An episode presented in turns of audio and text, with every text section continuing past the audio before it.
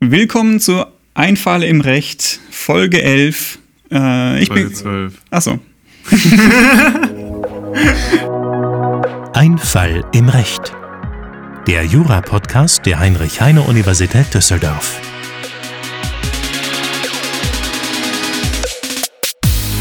Willkommen zur zwölften Folge Einfall im Recht, dem Jura-Podcast, bei dem wir die Fälle aus dem echten Leben besprechen. Ich bin Clemens Pfeiffer und ich podcaste mit. Philipp Offergeld. Wir sind beide wissenschaftliche Mitarbeiter am Lehrstuhl von Professor Potzun an der Heinrich-Heine-Universität. Und Clemens, was machen wir heute? Ja, ich freue mich, denn äh, heute durfte ich mir eine rechtliche Frage überlegen und Philipp musste dann ein Urteil raussuchen, also durfte, und, und, um diese Frage zu beantworten. Und da habe ich überlegt, was mache ich? Und äh, man, man besucht ja jetzt wieder Leute, ich war unter, unterwegs und dann ist mir aufgefallen, in, an einigen Häusern, pri privaten Häusern hängen Überwachungskameras. Und da, da war ich bei jemandem und dann waren am Nachbarhaus schon einige Kameras. Und es ist ja cool, wenn, wenn er sein Grundstück sichern möchte, aber irgendwie äh, fand ich das dann auch unbehaglich, dass die, also ich wusste nicht, filmen die jetzt auch mich? Äh, die zeigen schon irgendwie so ein bisschen auf das Nachbargrundstück von dem, den ich besuchen wollte.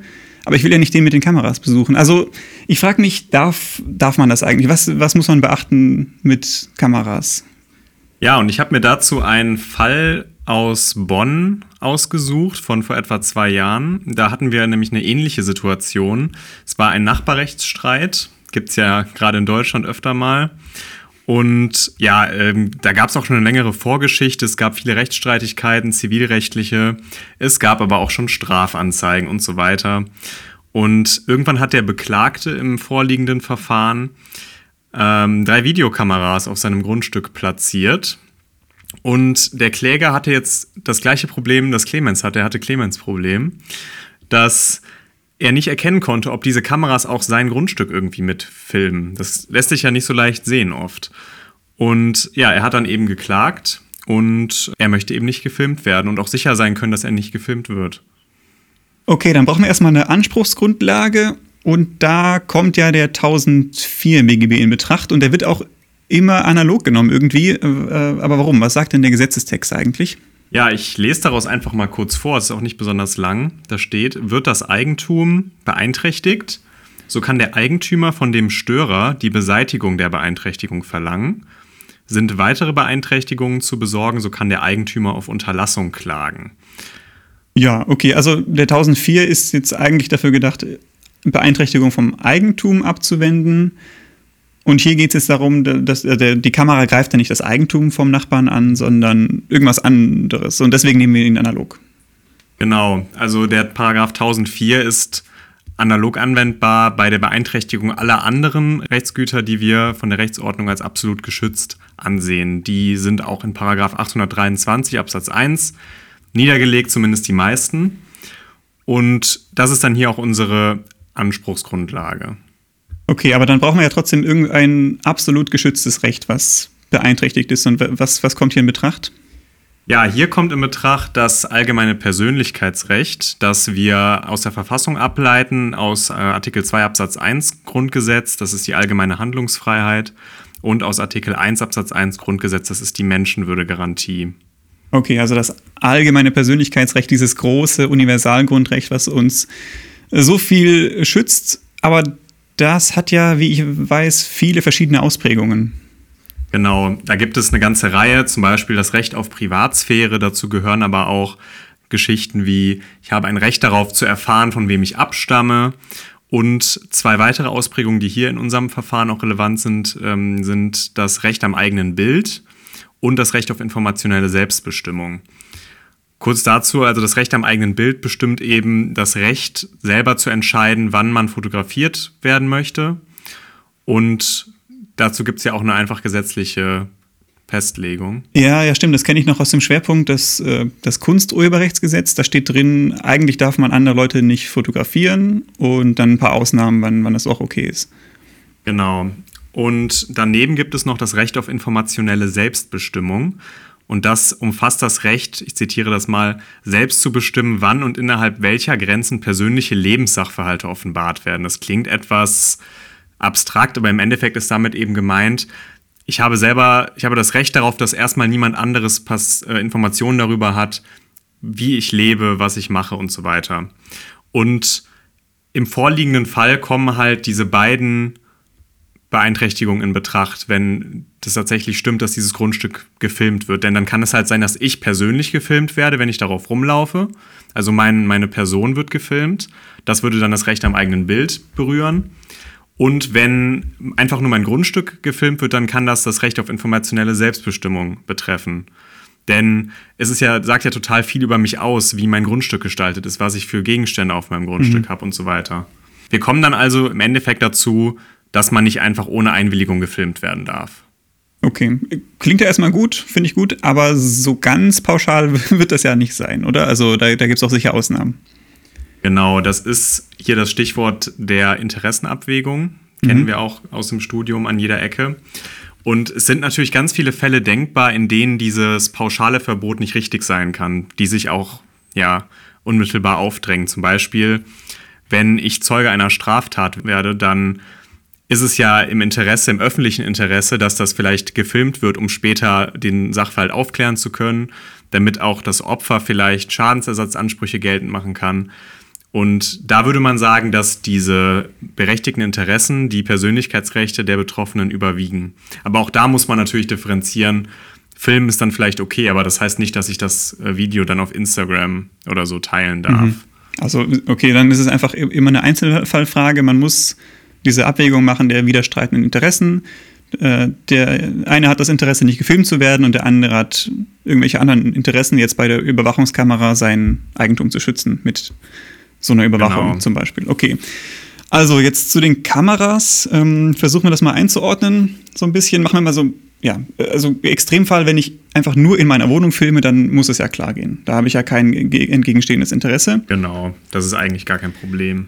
Aber ja, jetzt, wenn ich, wenn ich draußen filme, den Hauseingang zum Beispiel und den Brief, Briefkasten, da wird ja auch gerne mal was geklaut, dann ist ja aber auch da schon zwingend immer der Postbote zu, drauf. Der wird ja immer gefilmt. Und den frage ich ja nicht, ob der das möchte. Und der muss ja auch wirklich jeden Tag hin. Wie, wie ist es dann da? Ja, da wird man wohl sagen, auch wenn das auch immer eine Einzelfallfrage ist, bei meinem eigenen Grundstück, das ich filme, da habe ich ja grundsätzlich ein berechtigtes Interesse daran zu sehen, was passiert auf meinem Grundstück, damit ich auch irgendwie Einbrecher filmen kann und so weiter. Und die Tatsache, dass da halt auch mal jemand zwangsweise drauf muss, zum Beispiel der Postbote, beeinträchtigt zwar sein Interesse, sein Persönlichkeitsrecht, aber da würde man sagen, da überwiegt im Ergebnis mein Interesse daran, mein Grundstück filmen zu dürfen. Ja, jetzt überlege ich bei mir, also wenn, wenn ich jetzt meinen Briefkasten filmen würde, dann müsste müsste auch immer zwangsläufig der Gehweg drauf sein. Ähm, und dann laufen ja noch mehr fremde Leute dran vorbei und werden von mir, von meiner Kamera gestört. Wie ist es dann? Das ist natürlich auch eine Einzelfallfrage. Was sich auf jeden Fall sagen lässt, ist, dass diese Aufnahme nicht erlaubt ist, wenn es vermeidbar ist. Also wenn man irgendwie verhindern kann, dass der, dass der Gehweg mit aufgenommen wird, dann wird man sagen müssen, ist es auf jeden Fall rechtswidrig, da Leute zu filmen. Mhm. Aber wenn es halt bei dir so ist, dass der Gehweg dann zwangsläufig mit drauf ist, weil du halt keinen Vorgarten hast, sondern du wohnst halt direkt im, in Düsseldorf an der Straße, dann ist es eine Einzelfallfrage. Da wird man vielleicht dann auch sagen können, dass es okay ist. Zumindest, wenn das nicht permanent aufgezeichnet wird oder mhm. nur für kurze Zeit gespeichert wird oder das sind dann halt alles Einzelfallfragen. Okay, äh, und wie war es dann in unserem Fall jetzt, in dem den du rausgesucht hast? Hier war es so, dass der Beklagte, wie gesagt, drei Kameras an seinem Grundstück platziert hat. Und hier ist ja jetzt klar, nach dem, was wir gesagt haben, man darf nicht einfach so das Nachbargrundstück filmen. Ich habe kein berechtigtes Interesse daran, meinen Nachbarn zu filmen, ganz allgemein. Also wenn das hier erwiesen wäre, dann wäre das auf jeden Fall unproblematisch. Ja gut, du sagst, es müsste erwiesen sein. Ähm, wie, wie läuft das dann in der Praxis? Ja, das ist dann eine Frage der Beweisaufnahme. Hier in dem Fall war es so, dass das Gericht sich entschieden hat, einen Ortstermin zu machen. Das bedeutet einfach, dass das Gericht oder der Richter hingefahren ist zum Grundstück und sich die Kameras mal angeguckt hat. Auch mit einem Sachverständigen in dem Fall. Äh, ja, okay, aber da würde ich jetzt mal behaupten, wenn, also wenn ich weiß, da kommt gleich der Richter vorbei, dann äh, drehe ich die Kamera doch noch mal schnell um, dass sie wirklich ganz sicher nur mein Grundstück filmt, oder? Also ich, ich will ja nicht, also ich will ja nicht zu skeptisch sein, aber Ja, und es war hier eben auch genauso, wie du befürchtet hast. Also als das Gericht vor Ort war, waren die Kameras natürlich alle so eingestellt, dass der Beklagte den Kläger nicht filmen konnte. Und ja, der Kläger konnte dann im Endeffekt nicht beweisen, dass er tatsächlich gefilmt wurde.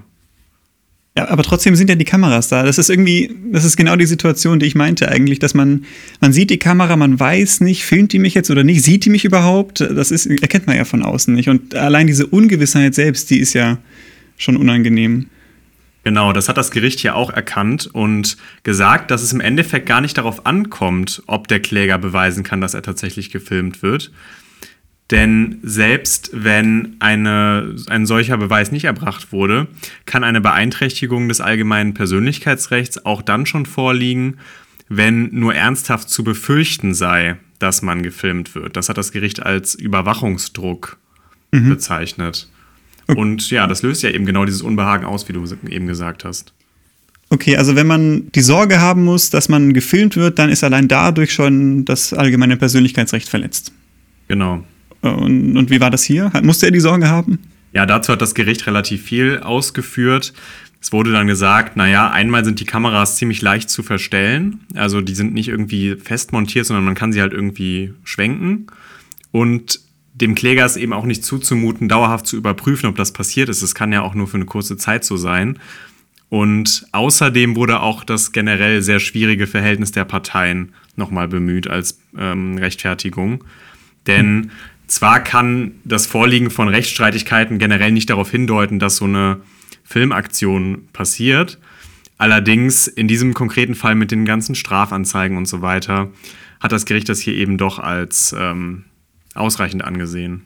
Ja, und dann kommt ja noch dazu, dass es echt, echt danach klingt, dass er die Kameras danach verstellt hat, also dass sie davor ja schon in die Richtung gezielt haben. Also, ja, also ich an seiner Stelle hätte schon Sorge, dass das Ding filmt. Genau, und daher kann man hier sagen, dass eine Beeinträchtigung des allgemeinen Persönlichkeitsrechts schon vorliegt, obwohl tatsächlich nicht bewiesen war, dass wirklich gefilmt wurde. Aber ich finde das persönlich recht überzeugend. Okay, damit hätten wir dann die Verletzung des absolut geschützten Rechts in 1004 analog mit 823 bejaht. Und jetzt müsste noch die weiteren Voraussetzungen erfüllt sein, also müsste der Beklagte auch Störer sein. Genau. Und Störer ist nach allgemeinen Maßstäben, da gibt es relativ ähnliche Definitionen, die man eigentlich alle verwenden kann. Wer entweder die Beeinträchtigung durch sein Verhalten adäquat kausal verursacht hat, den nennen wir Verhaltensstörer oder Handlungsstörer. Oder wenn das nicht der Fall ist, man aber als Eigentümer oder in sonstiger Weise dazu in der Lage ist, diese Störung zu beseitigen, dann ist man Zustandsstörer. Mhm. Und dann gibt es auch noch, je nachdem, äh, wie die Grundvoraussetzungen sind, verschiedene Rechtsfolgen in dem 1004. Also wenn man, wenn die Beeinträchtigung noch andauert, dann hätte er einen Anspruch auf Beseitigung dieser Beeinträchtigung.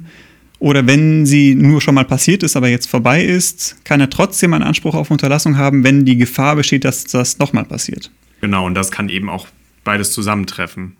Mhm. Und eine solche andauernde Beeinträchtigung, die haben wir hier, weil wir haben ja gesagt, dass durch das Aufstellen der Kameras eine solche Beeinträchtigung des allgemeinen Persönlichkeitsrechts vorliegt.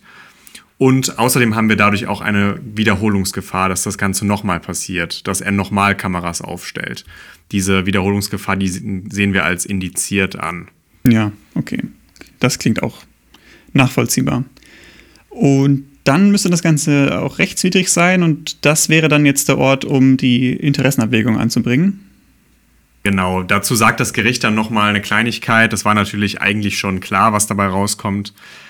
Es wird gesagt, dass der Beklagte generell ein berechtigtes Interesse daran hat, sein eigenes Grundstück zu filmen, eben Schutz gegen Einbrecher und so weiter, aber das eben nicht rechtfertigt, gleichzeitig damit auch den Nachbarn zu filmen oder wenn das sogar halt das Hauptziel ist, dann überwiegt natürlich das allgemeine Persönlichkeitsrecht und die Beeinträchtigung ist hier rechtswidrig.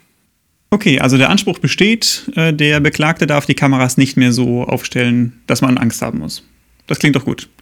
Spannender Fall, danke fürs Mitbringen. Äh, Sehr gerne. Was nehmen wir daraus mit? Wir nehmen daraus mit, dass ein Unterlassungsanspruch bestehen kann, wenn das allgemeine Persönlichkeitsrecht verletzt wird. Man muss dabei eben nur gut mit den entgegenstehenden Interessen des mutmaßlichen Rechtsverletzers abwägen. Und beim Anbringen von Videokameras gilt allgemein, man darf andere schon filmen, wenn man dafür einen vernünftigen Grund hat. Das lässt sich eigentlich so als Faustformel ganz gut sagen. Es lässt sich auch ganz gut eigentlich mit gesundem Menschenverstand lösen. Und vor allem eben, wenn dieses Film nicht vermeidbar war, um irgendeinen legitimen Zweck zu verfolgen. Ich fand dabei noch besonders spannend, man hat, kann diesen Unterlassungsanspruch ja schon haben, auch wenn man nicht mal beweisen kann, dass wirklich gefilmt wird. Also, die, dass die Persönlichkeitsrechtsverletzung schon dadurch bestehen kann, dass eine Gefahr besteht äh, und dass man sich deswegen beeinträchtigt fühlt. Das fand ich interessant. Ja, danke nochmal, Philipp. Sehr gerne. Das war's dann für diese Woche. Folgt uns gerne bei Instagram at Einfall im Recht. Da machen wir nämlich nach den Folgen immer so kleine Umfragen und äh, da könnt ihr euch so ein bisschen beteiligen. Und ich finde das ganz spannend. In manchen Wertungsfragen wird es da echt kontrovers. Dann haben wir so 50-50 Verteilung. Also genau, wir hatten da ja irgendwie vor zwei Wochen oder vor, vor zwei Folgen besser gesagt, die Frage, ob das Mietrecht sozialer werden sollte. Das war wirklich sehr, sehr knapp. Ja, danke fürs Mitmachen und fleißige Zuhören. Nächstes Mal hört ihr an dieser Stelle dann wieder Sarah und Fabian, die kennt ihr ja schon. Und wir sehen uns dann bald. Macht's gut. Ciao.